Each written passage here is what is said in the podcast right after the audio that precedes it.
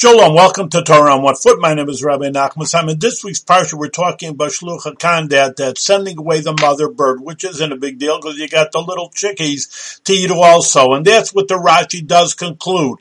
And it does say that just for a small little mitzvah, I mean, you didn't do too much, you didn't lose any money on the deal, that you still get a reward. So that you could only figure a cost gaming all the more so, like certain things that obviously mitzvahs that cost you money and it is very difficult to do, surely you'll get a lot of reward for that also. And uh, the Gemara also explains the same thing with dam. They said, we can't eat blood. Well, I don't want to eat blood anyway.